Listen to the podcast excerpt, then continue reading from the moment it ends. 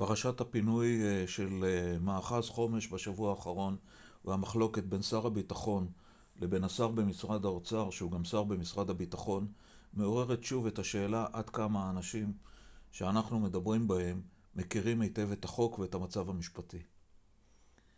ביהודה ושומרון, שהוא שטח כבוש בינתיים, שולטת, שולט המפקד הצבאי באזור. הוא כפוף לשר הביטחון. שר הביטחון הוא השר הממונה על הצבא מטעם הממשלה.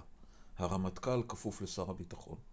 ולכן מי ששולט בשטח הוא שר הביטחון, ומכוחו הרמטכ"ל, ומכוחם של שר הביטחון והרמטכ"ל, הממונה, המפקד הצבאי באזור הוא הממונה על שיתוף, על ה, על שיתוף הפעולה בשטחים. שום גורם אחר, מדיני, ושום חוק אינם יכולים להתגבר על uh, הוראות חוק אלה, גם לא פסקת ההתגברות שתהיה, והטעם לכך הוא פשוט. ככל שתינתן סמכות לגורם שהוא איננו הגורם הצבאי, המשמעות האמיתית שלה היא סיפוח השטחים למדינת ישראל. מי שאיננו מבין זאת, איננו מכיר את המצב המשפטי, גם על פי המשפט הבינלאומי וגם על פי המשפט הישראלי. מדינת ישראל נמצאת בשטחי יהודה ושומרון מכוח כיבוש השטחים האלה במלחמת ששת הימים. בשטחים כבושים שולט המפקד הצבאי. המפקד הצבאי שולט בשטחים מכוח צורך צבאי וכל זמן שהשליטה הזאת נמצאת. הסמכויות שבהן מדובר הן סמכויות הניתנות לשר הביטחון מכוח חוק יסוד הצבא, חוק שנחקק ב-1976 בעקבות דוח ועדת אגרנט והמשבר שהוועדה מצאה בחלוקת הסמכויות בין הממשלה והצבא, בין ראש הממשלה, שר הביטחון והרמטכ"ל. חוק יסוד הצבא ניסה לעשות סדר בסוגיית האחריות והסמכויות, לא תמיד בהצלחה מלאה, אבל לפחות יש בו קווי, אה, קווים מנחים ועקרונות שעל פיהם אמורה להתנהל המערכת המדינית והמערכת הצבאית הכפופה לה.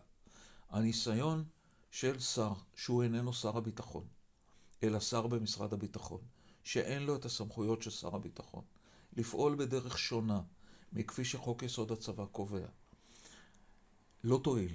גם אם החוק השתנה והועברו סמכויות, מדינת ישראל צריכה להבין שהמשמעות הבינלאומית של העברת הסמכויות האלה היא הכרזה על סיפוח השטחים למדינת ישראל. אינני בטוח שג, שגם הממשלה הזאת, הממשלה הימנית שרוצה לספח את שטחי ארץ ישראל, תעשה זאת לנוכח התנגדות, לנוכח התנגדות צפויה, גם של ארצות הברית, גם של מדינות אירופה, גם של האו"ם ובעצם של העולם כולו. ולכן ממשלות ישראל, לרבות ממשלתו של בגין ב-77' וגם ממשלותיו של נתניהו החל מ-2009, לא נקטו במהלך של סיפוח.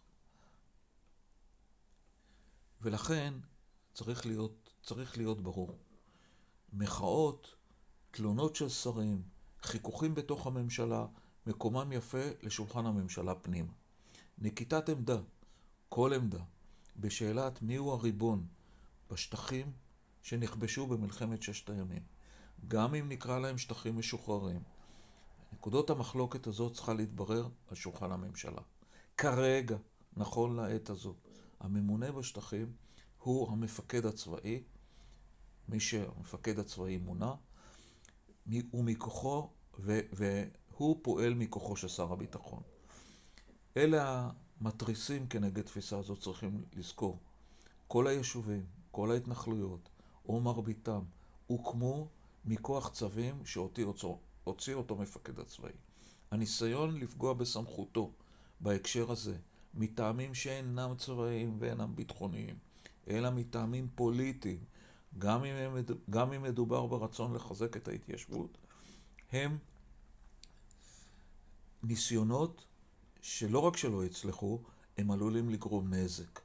ואת הדבר הזה צריכים להפנים גם ובעיקר מקבלי ההחלטות מהצד הזה של המפה הפוליטית, קרי הצד הימני, והם צריכים להבין שבשנים שחלפו מאז 1967 ועד היום, למעשה העולם מכיר בסיטואציה הזאת של הכיבוש, רואה, אותם, רואה אותו אמנם כזמני, אבל יחד עם זאת, שינוי בסטטוס קוו של המצב הזה הוא שינוי שעלול לפגוע באותם אנשים שמקבלי ההחלטות של היום רוצים דווקא בעיקרם.